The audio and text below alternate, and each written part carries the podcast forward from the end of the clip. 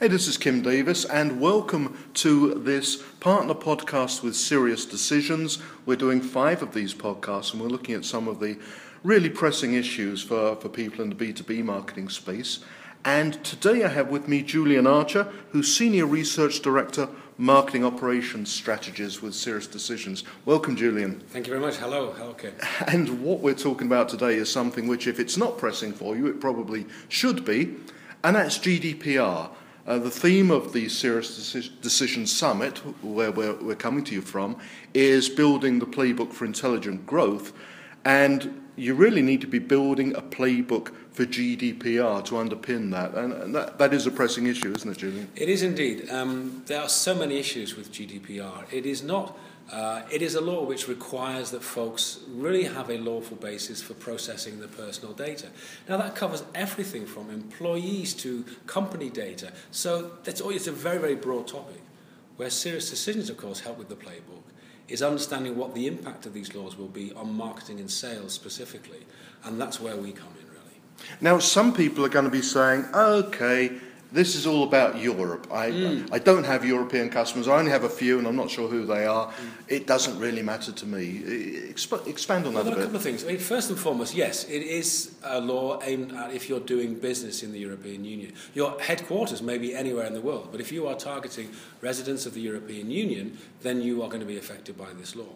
But I almost think it's, it's very hard always to think only about the law and the big sticks and the fines and thou shalt do this. Think of it also as an opportunity to do better marketing, understand who your audience are, understand your contacts, the focus, the relevance, and actually it actually drives better marketing. So, whilst technically, yes, if you're not doing any business in Europe, then you needn't bother with mm. GDPR. But actually, you'll find your competitors who are doing business in Europe will be changing their marketing processes, and you'll be then left coming short, I think. Well, that's the interesting thing, isn't it? Because although GDPR kind of looms as a shadow. Mm. As you say, it's also an opportunity. And I guess we should, for, for, any listeners who aren't familiar with GDPR, we should say a little bit about uh, what it's about. I mean, the, the effect is it means the days of just mass blasting everyone, whether they want to hear from you or not. Well, it's, it's the GDPR is the General Data Protection Regulation. And it's fundamentally saying you have to have a lawful basis for processing someone's personal data. First of all, let's, let's understand that the definition of personal data in the European Union is far broader in scope than it is in the US. In the US, it sort of means any information that can directly identify somebody.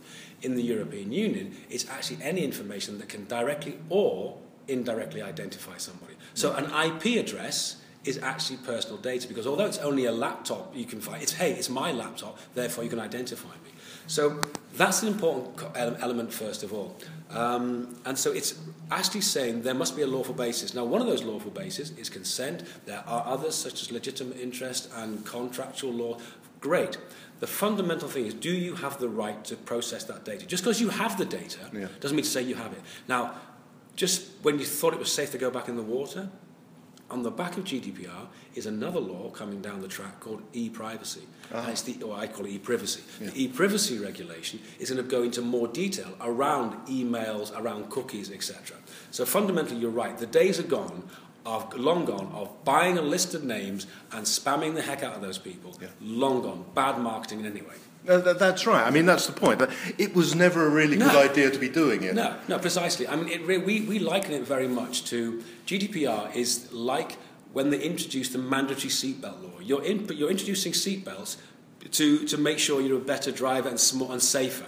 So in some ways, yes, it may be a personal imposition to how dare you tell me to put a safety belt, a seatbelt on. Mm-hmm. But actually, it's a flipping good idea. Do you need a law to tell you to wear a seatbelt? No. And just like, just like the governments of the world have not introduced seatbelt laws to, so they can get extra money from fines. Right. The same as with GDPR. They're actually saying, look, we have to be transparent and open with our data subjects as to what data you're collecting it, well, sorry, what data you're collecting, why you're collecting it, and what you intend to do with it. Yeah. And that's all we're asking. Yeah, and I'm, as listeners can probably tell from our accents, we, we both originate in Europe. And there is a cultural difference here, I think. This, this has been a live issue um, for European citizens for some years now, the, the issue of what companies are doing with their data, whether they have the right to have it erased or to find out what companies are holding. It's kind of a new thing for the United States, isn't it? It, it is. The, the US philosophy is very much you can do what you like with the data until I tell you to stop, until I opt out, right. for example. And, the, and, the, and the, the counterpart, it does require a change of DNA in thinking in terms of actually what right do you have to that data? How have you come by that data? What source? What, what source have you got that data? And that's a really key thing because um, the, the idea of personal privacy we've seen in the press recently with things like Facebook and yes. what have you. I mean, it's fundamentally people are scraping the internet and using the data and selling it off without our knowledge, and that's not really done. I know, and I think the, the Facebook story, the Cambridge Analytica thing, yeah.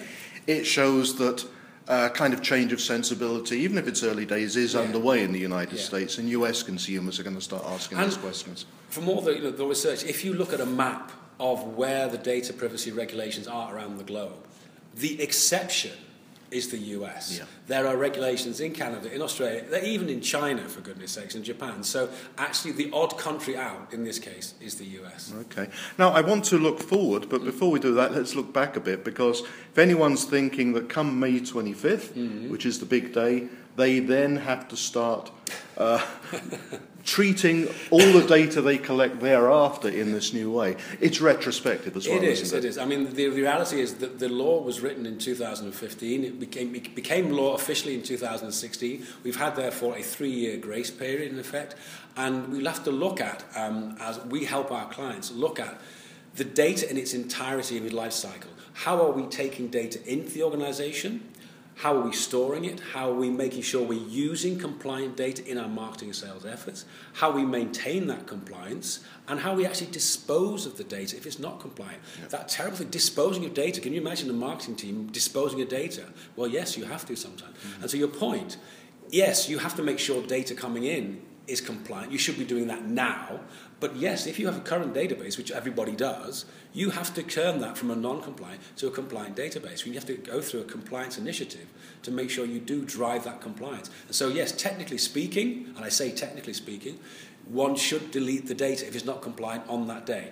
Will people do that? Probably not, but we have to go through that journey. We have to show a journey. We have to, take, we have to show authorities that we take data privacy seriously. Yep. And in fact, I, I just last week I received an email from a UK based company seeking to reconfirm mm. my permission for them to contact me. Yeah.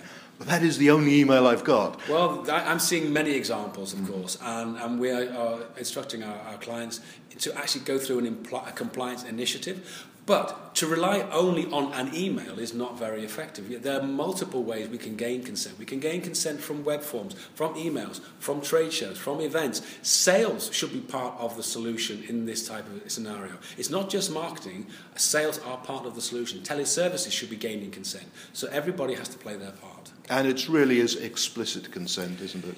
It is. Well, in, in the GDPR, we have to have unambiguous and freely given and specific consent.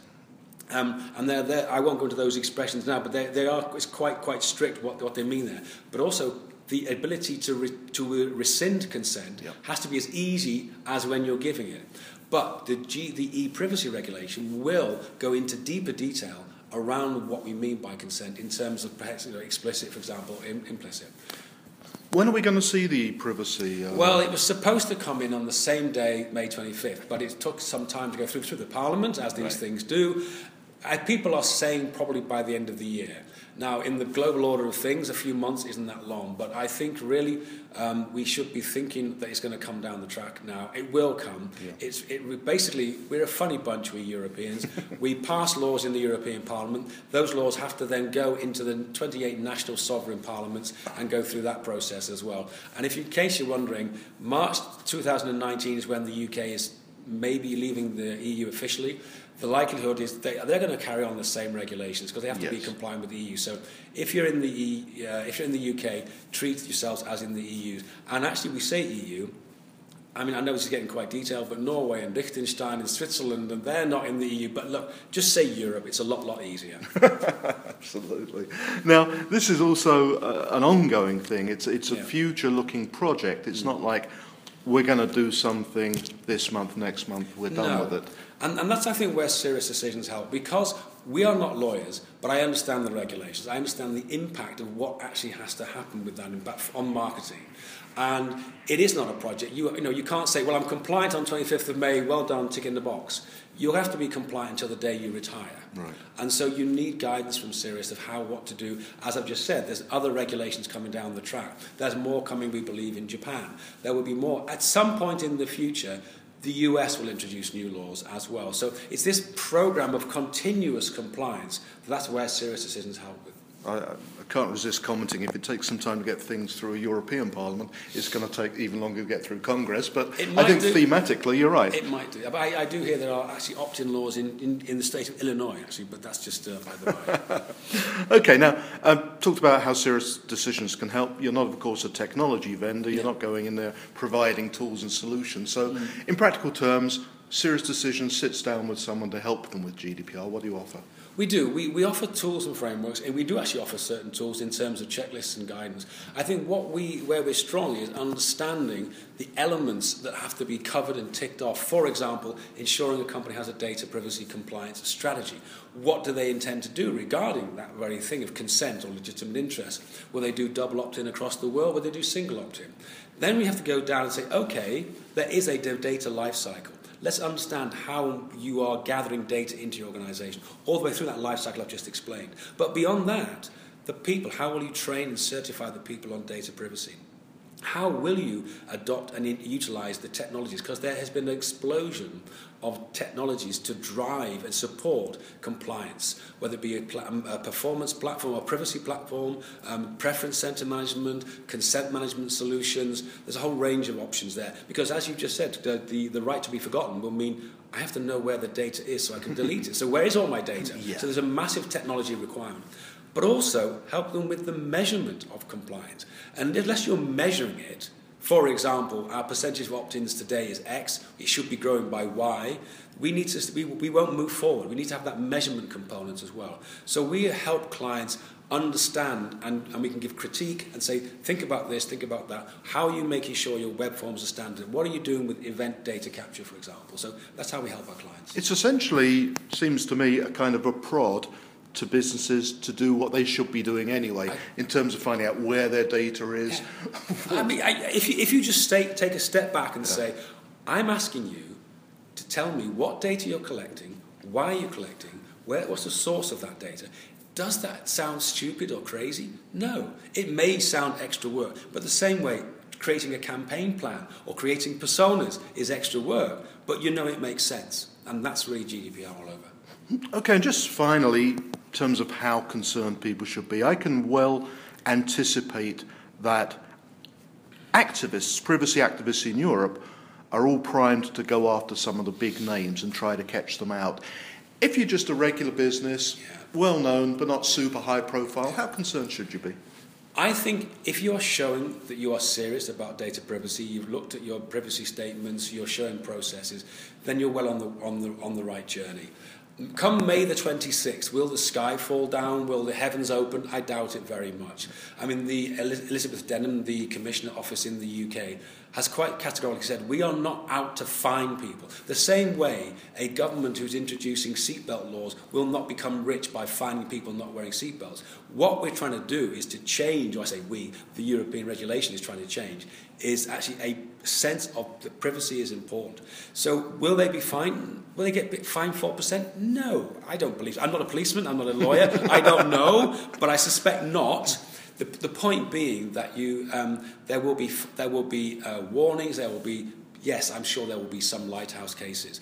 But if you are a regular company showing that you're doing through uh, good uh, privacy policies and change, change management, then I think you really are going to be okay. Okay, well, good luck with it, everyone. Thanks, Julian, for that overview. It's a pleasure. And we'll be talking a lot more to SiriusDecisions and also a lot more about GDPR in all our coverage. So thanks for listening.